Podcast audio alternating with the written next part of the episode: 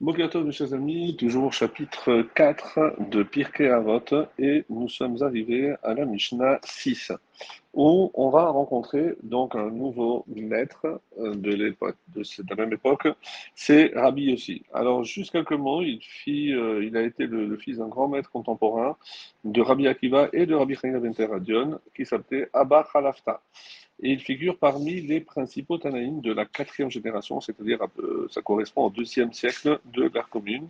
Et il fut euh, notamment un des cinq élèves qui reçurent euh, les enseignements directement de Raki Akiva pardon, à la fin de sa vie, après que les 24 000 élèves furent décédés suite à l'épidémie.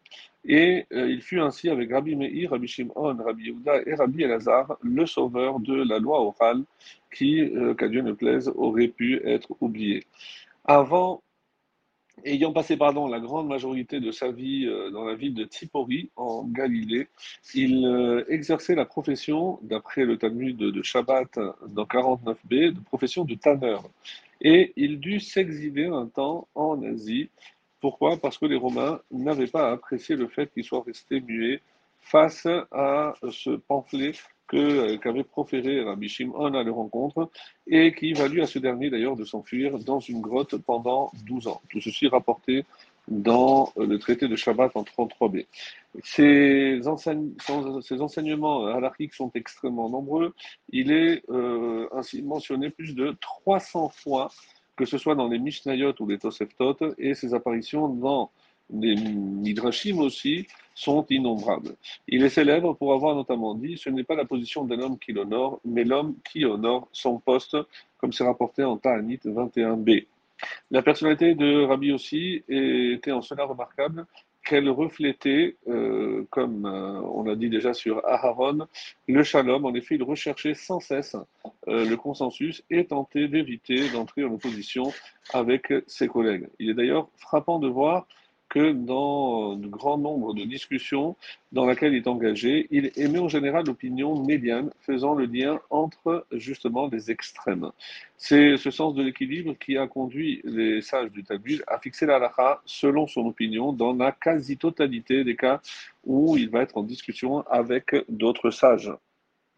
Rabbi Uda Nassi qui fut un temps son élève, s'enquérait souvent auprès euh, de son fils, Rabbi Ishmael Bar Rabbi aussi, d'enseignements qu'il aurait entendus de son père et qui peut-être lui seraient inconnus. Et à diverses reprises d'ailleurs, il s'efforça devant euh, les positions de Rabbi aussi, euh, pour, comme c'est marqué dans Shabbat ou dans Yebamot 105b, ainsi a conclu l'ancien. L'ancien ici faisant allusion à notre Rabbi Yossi. Alors, euh, le Talmud de Jérusalem, dans la fin de traité Sota, de conclure, la disparition de Rabbi Yossi marqua la fin de ce qu'on appelle la Bida, euh, autrement dit, ce qu'on on traduit généralement par le discernement intellectuel. Voici un petit peu pour le personnage et maintenant son enseignement. Mishnah 6, Rabbi aussi disait quiconque, euh, en, hébreu, Kol ha Torah, gufo mechubal ala biriot, vechol ha Torah, gufo mechulal ala biriot. Quiconque honore la Torah se verra physiquement honoré par les hommes, tandis que quiconque profane la Torah se verra physiquement dénigré par les hommes. Le commentaire de Martinora nous dit, en expliquant notamment les raisons pour lesquelles certains mots sont apparemment manquants par exemple, lorsqu'il dit, euh, il n'est pas écrit le vav pour signaler euh, le cholam, qui marque le pluriel, euh, alors il aurait dû être écrit basukot et voir plus aussi dans la Mishnah 3, la Mishnah 13, ou à l'inverse, les mots pleins. Par exemple, lorsqu'il y a un vav pour signaler le haut, le cholam, alors qu'il n'est pas écrit ainsi d'ordinaire, comme par exemple Yaakov, qui s'écrit généralement sans vav, et il y a des fois où le vav apparaît. Euh, ou encore en exposant euh, ça c'est celui qui honore la Torah. Donc il essaie toujours de comprendre les anomalies, ou alors par exemple en exposant des explications à chaque couronne, ce qu'on appelle les tagim, comme dans le Sefer Torah, vous le savez, il y a certaines lettres, Sha'atnez, Gat, qui portent une petite couronne, et ce afin de mettre en évidence le fait que rien n'est laissé au hasard dans la Torah. En effet, il n'y a pas de plus grand honneur que l'on puisse rendre à la Torah que celui-là c'est-à-dire d'essayer de, comprendre tout ce qui apparaît. Également, une autre explication propose euh, Bartinora, il s'agit de celui qui honore le Sefer Torah, ce qu'il étudie et qui s'y consacre. Tout cela font partie de ce qui honore la Torah. Ensuite, la Mishnah, euh, non, euh, Midrash Shmuel, euh, Rabbi aussi. Alors qu'est-ce qu'il euh, rajoute? Les gens honorent celui qui respecte la Torah et se lève devant lui comme devant un rouleau de la Torah parce qu'elle imprègne tout son être. Le mot Beriot, euh, employé par la Mishnah, vient de Beria, qui désigne une création parfaite.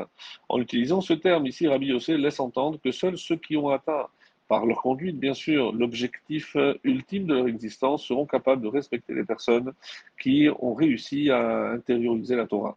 Dans la Mishnah précédente, on avait vu que Rabbi Tzadok avait recommandé de ne pas tirer gloire de la Torah. C'est pourquoi ici Rabbi aussi précise que le sage doit néanmoins avoir toujours des vêtements propres, une tenue respectable, et ceci pour faire honneur à la Torah et ne pas entraîner, chas shalom, une profanation de nom et c'est cité au nom de Abraham Ensuite, la Mishnah 7, Rabbi Ishmael, son fils, qu'on vient de citer, celui que consultait Rabbi Yudah Nassi, son fils disait Celui qui se met en retrait d'un jugement se soustrait ainsi à la querelle, au vol et au risque qu'un vain serment soit proféré. À l'inverse, celui qui est frivole lors de la délibération d'un jugement est un insensé, un impie et un vaniteux.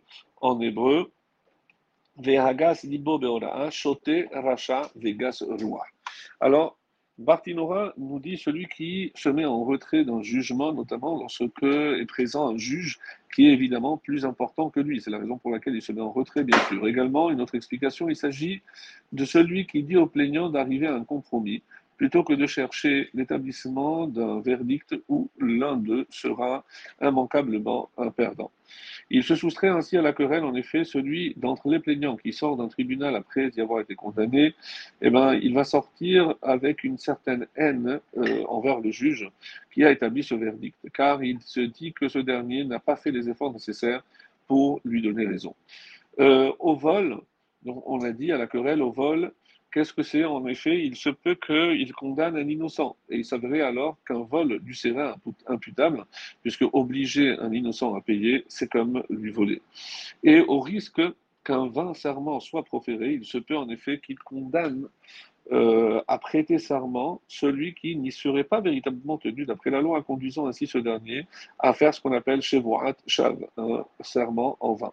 Également, une autre explication, l'auteur de notre Mishnah, Rabbi Ishmael, désigne un faux serment Shevuat Sheker par l'expression Shevuat Shav, comme lorsque un des plaignants dirait je n'ai rien emprunté, alors qu'il a effectivement contracté un emprunt, et qui, au moment où il jure, émet une parole vaine, puisque c'est évidemment un serment qu'il a fait en vain. Celui qui est frivole lors de la délibération d'un jugement, c'est-à-dire qui émet une décision sans approfondir et sans essayer de discerner la réalité.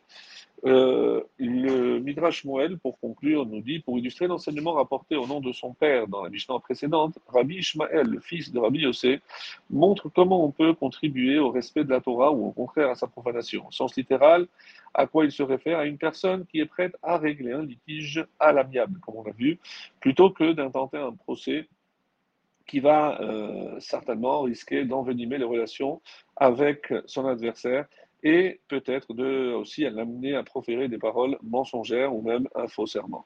Selon une autre explication, Rabbi Ishmael, fils de Rabbi aussi, s'adresse au juge. A priori, il doit faire tout son possible pour se retirer d'un procès, et ce, afin de préserver la haine du condamné ou du vol en cas d'acquittement du coupable et la condamnation d'un innocent, et d'un serment inutile imposé par erreur à l'une des deux parties. Qui fait preuve de suffisance en rendant un jugement est un imbécile, car il se fait des ennemis sans aucun profit, c'est un méchant, parce qu'il lui importe peu de se rendre responsable d'une erreur judiciaire et surtout d'entraîner un serment inutile. C'est aussi un orgueilleux, vaniteux, comme on a dit, car l'orgueil l'a conduit à prononcer un verdict pour acquérir une grande réputation sans se soucier véritablement si ça correspond à la vérité.